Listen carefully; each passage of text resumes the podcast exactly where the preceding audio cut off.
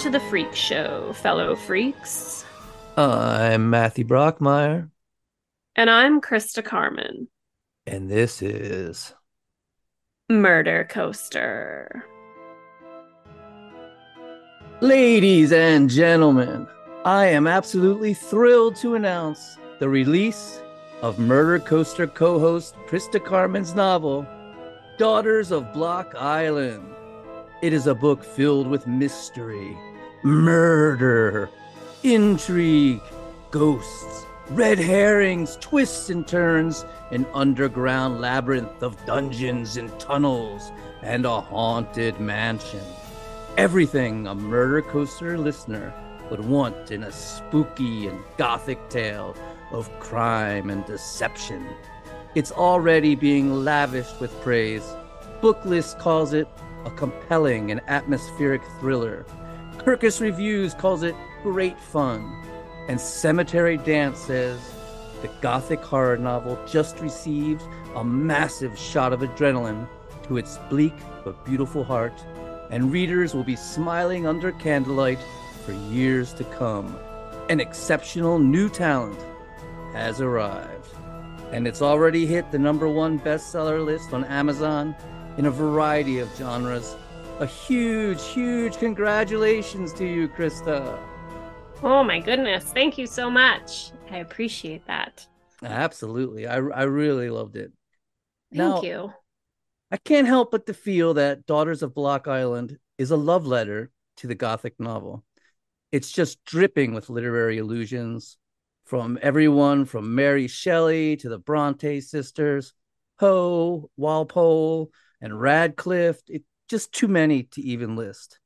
What is it that draws you to the Gothic novel, and how long have you been obsessed with them? Yeah, you know, it's funny because I don't think I realized how obsessed I was with the Gothic novel until I started writing.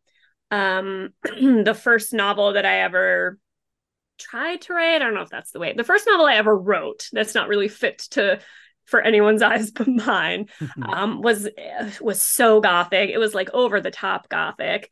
Um and it makes its way into tons of my short stories and then basically the three novels the three finished novels that i've i've written since that first attempt have all been gothic one way or another um so yeah I, I grew up reading a wide variety of mostly horror but definitely dark fiction thriller mystery um and i i just always was drawn to like the formula. There's something about the formula when the the sum being so much greater than the individual parts in terms of like the decaying gothic castle the damsel in distress that usually like pulls herself together enough to come out triumphant in the end um the the buried secrets and the the the return of the repressed and the you know rain drenched so you know atmospheric just i just love all of it it's i think a really good way to describe how much i love it is like the movie crimson peak unfortunately the story is like not really great but all of the beautiful trappings that are on display in that movie are just like like when i think of gorgeous gothic i like want to live in that movie nice, nice. Uh, I felt allusions to modern horror as well. Like in particular, Stephen King's The Shining. Instead of a hedge maze, you have a mulberry maze. And I love mulberries, by the way. You have my mouth watering.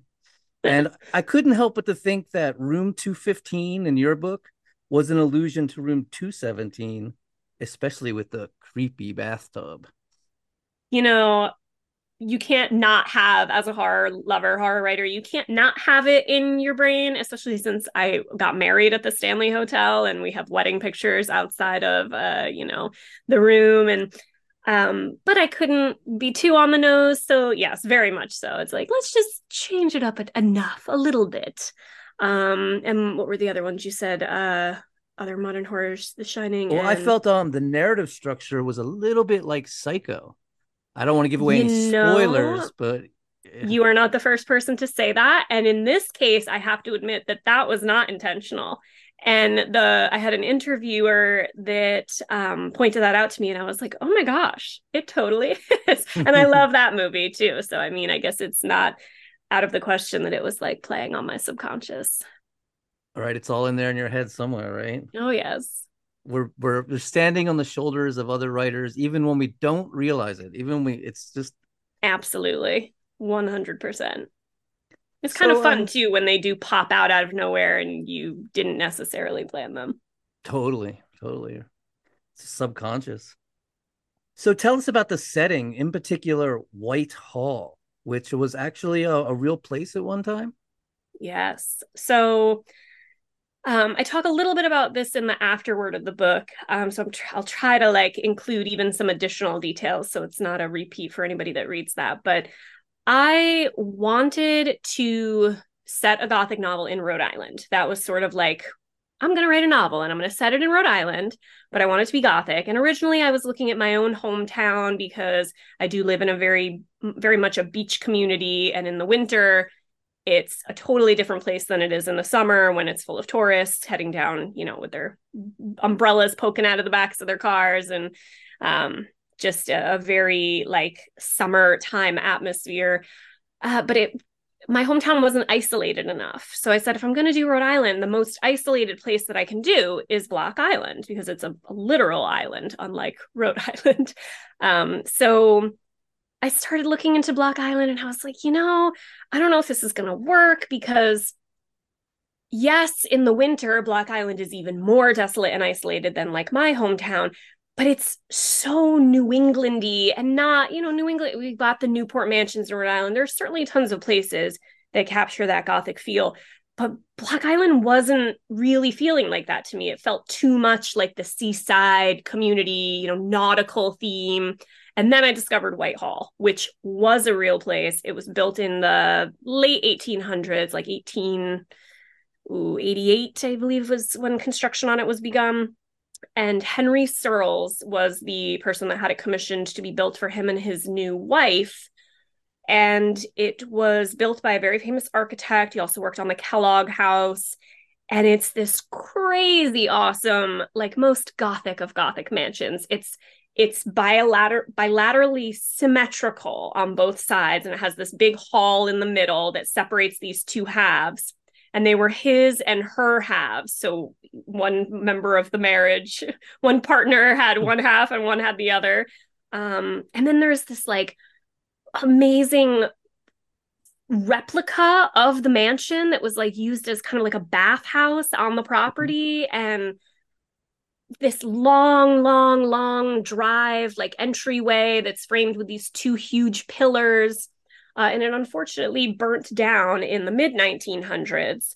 But it just was like such an awesome place that I was like, well, I am just going to pretend like this did not burn down and use it as the setting because it has everything I need. And I felt it was kind of like the kickstart that I needed just like for my mind to accept that Block Island could have a place like this because it really did that I then it almost just like felt like it gave me the permission to write the novel there because this place had really existed.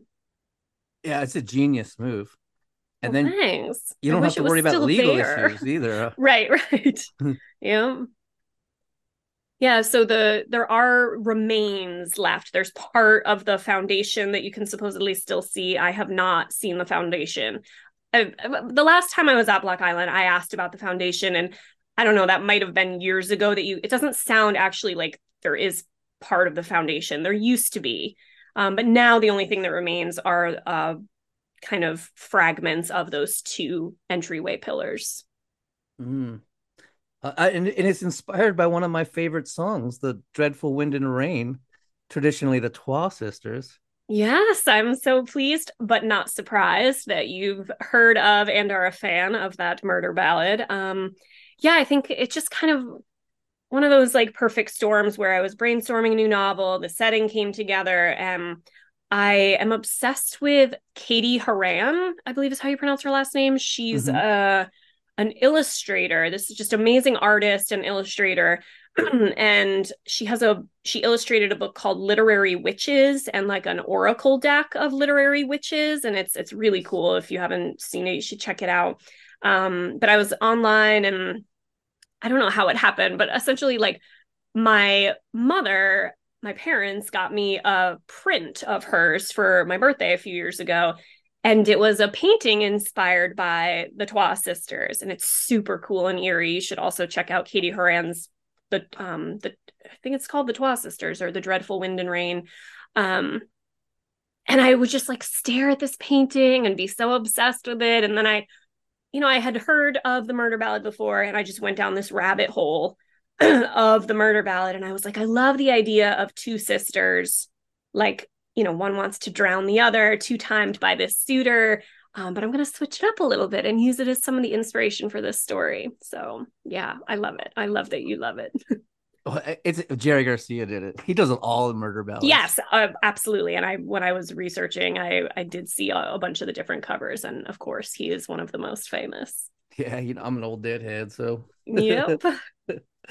um, you know, one of the things I loved was the Mulberry Maiden. I love mm. the legend, the truth about it that's finally revealed through epistolary, and her image. Um, I'm just going to give the listeners a little taste of her image. So, quote, dark tears, darker than blood, drip from her eyes. The skin of her cheeks has been sloughed away as if the tears are poisoned. Her hands are full of what looks like entrails. But then you catch the tart scent of mulberries. She wrings her hand and blood red juice drips between her clenched fingers. I, I just love it, man, so much. Was was there anything in particular that inspired that ghost, or did you just come up with that all on your own? You know, I think I came up with it all on my own. I want to say that I made her up myself. I did make her up myself. One of the things that I do tend to do is I saturate myself in like imagery that I want to have in my head when I'm writing.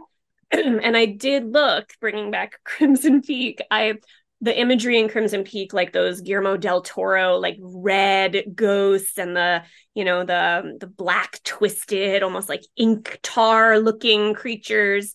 Um, I think there was some of that in my head. I mean, I won't, I won't say too much, no spoilers, but obviously the ghost in my novel is like not to that extreme, but I do think those kinds of imagery that those kinds of images were in my head when I was writing her.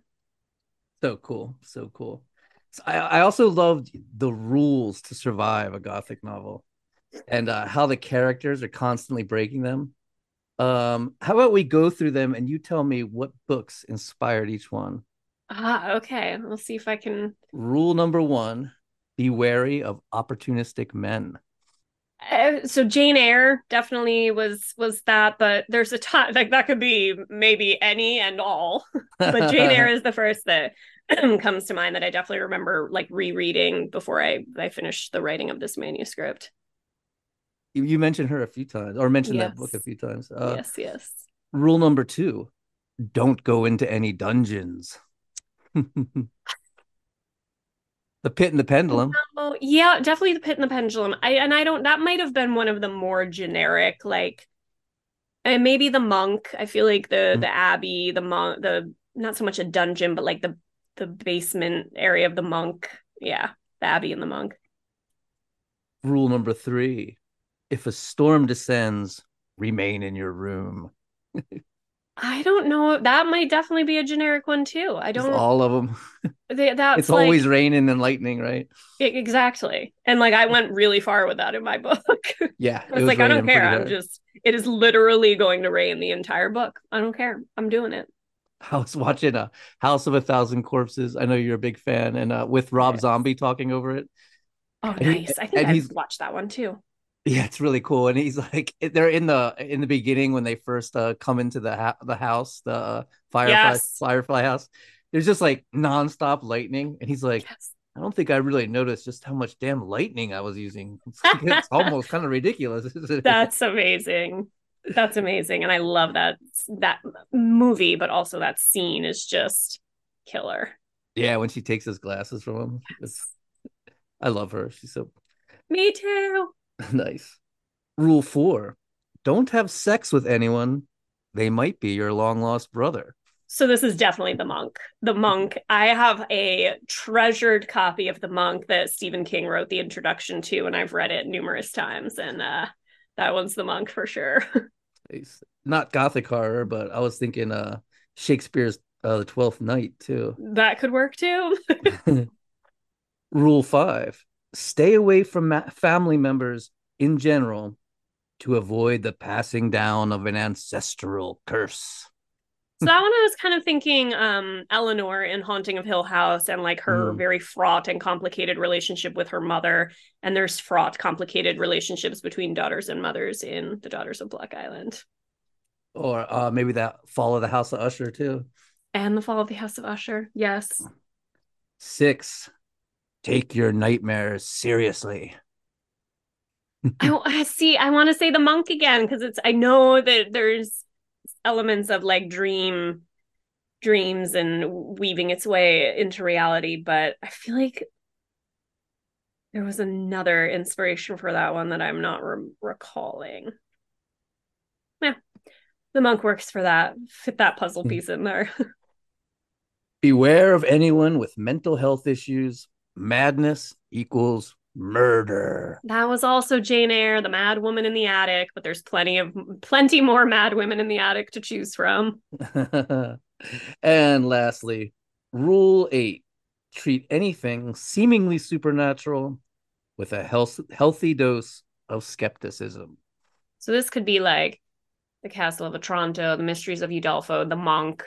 I use the Monk for so much in terms of like the rules and the structure of the Gothic because the monk has so many different like stories within the story that it captures so many of the rules and all the different like subgenres of the of the gothic like main genre. Um so i feel like that's like the the best catch all to like get them all in one place.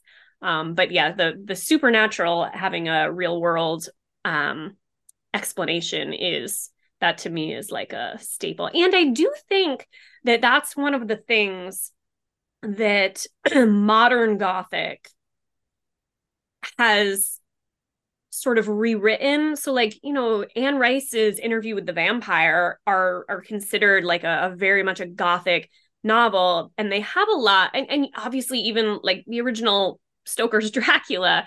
But to me like it's definitely gothic but like the gothic that i was using as like the framework to write this book is that is that it's a little bit more like the romantic gothic like the damsel in distress um when it's like soup when there's an actual supernatural element that to me feels like a a sort of mildly different line of the gothic if that makes any sense. It's oh, like they're all related but this is like a different uh a different lineage yeah well your novel's very old school like well yeah. i mean it's set in the modern times but um I feel like you know I felt like that like Wuthering Heights or something like that. Yes. You know, yep. Good. I'm glad that was what I was going for. did you? Uh, did I? I believe I read somewhere. I think it was in your afterword.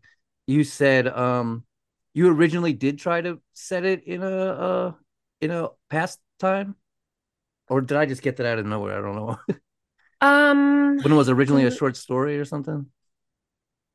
Was it always present day? No, I did always have it in the present tense. I think I talked about like playing with I was confused when I started as to how to make it new. Like putting all of those gothic elements into it was starting to feel really trite. So that's when why I spun it like meta gothic. Um, if that answers like I I never wanted to go full like in the past novel, but even writing it modern using all those tactics from the past novel past novels felt like it wasn't enough to make it different. And then I was like, oh, we'll just make it meta. And Blake can think she's in a gothic novel, and then characters can use that that belief of hers to exploit her. Right. The orphan returning to her ancestral castle to yes. find her uh, the secrets of her past. Indeed. So cool. I get to the bottom of those secrets. and we do. And so um, I heard from a little bird whispering my ear that you have another novel that you've just finishing. You care to tell us anything about that? Sure, absolutely. So The next novel is called Beneath the Poet's House, and it is also set in Rhode Island. It is also a modern day haunting that has elements of the past coming back to to affect these modern day players. Uh, so essentially, it is set in Providence. excuse me on at 88 benefit street which is the real home real life home of the excuse me the real life former home of sarah helen whitman who was the one-time fiance of edgar allan poe. So sarah helen whitman and mm. edgar allan poe it's sort of like a residual haunting is taking place in at 88 benefit street with the new tenant and a certain novelist that she starts having a relationship with and how the past comes into play in the present. Oh wow. Sounds awesome thanks can't wait so you know when you read this book it's just obvious that this is a writer who is dedicated to her craft and just to let listeners know, uh, we met many years ago in a writer's workshop hosted by Peter Straub. And I could just see right away how gifted you were. You're a lover of literature, you know, you studied hard, you got your MFA, and it's just been such a joy to see you climbing the ladder, putting out short stories, getting awarded, being nominated for a Stoker, putting all this hard work and passion into your craft, all culminating into this wonderful novel and you've really just earned your success, which is a huge congratulations. Well, thank you so much. But I have to say that the same can be said for you with phenomenal short story collections to your name and a gorgeous novel. And but yes, we absolutely bonded in 2017 over our love of true crime, essentially, because I was working on it. We were both working on novels that were like fiction disguised as true crime and and our interest in Charles Manson. So it's Charlie Manson brought us together. That's yeah, and that is a relationship that is bound to last. Come on now. Oh gosh, ladies and gentlemen, Christa Carmen. Her novel "Daughters of Block Island" is available everywhere you get fine books. Go get yourself a copy, give it a read. You're guaranteed a spooky and thrilling good time. I'll put an Amazon link in the show notes. Thank you so much. Thank you.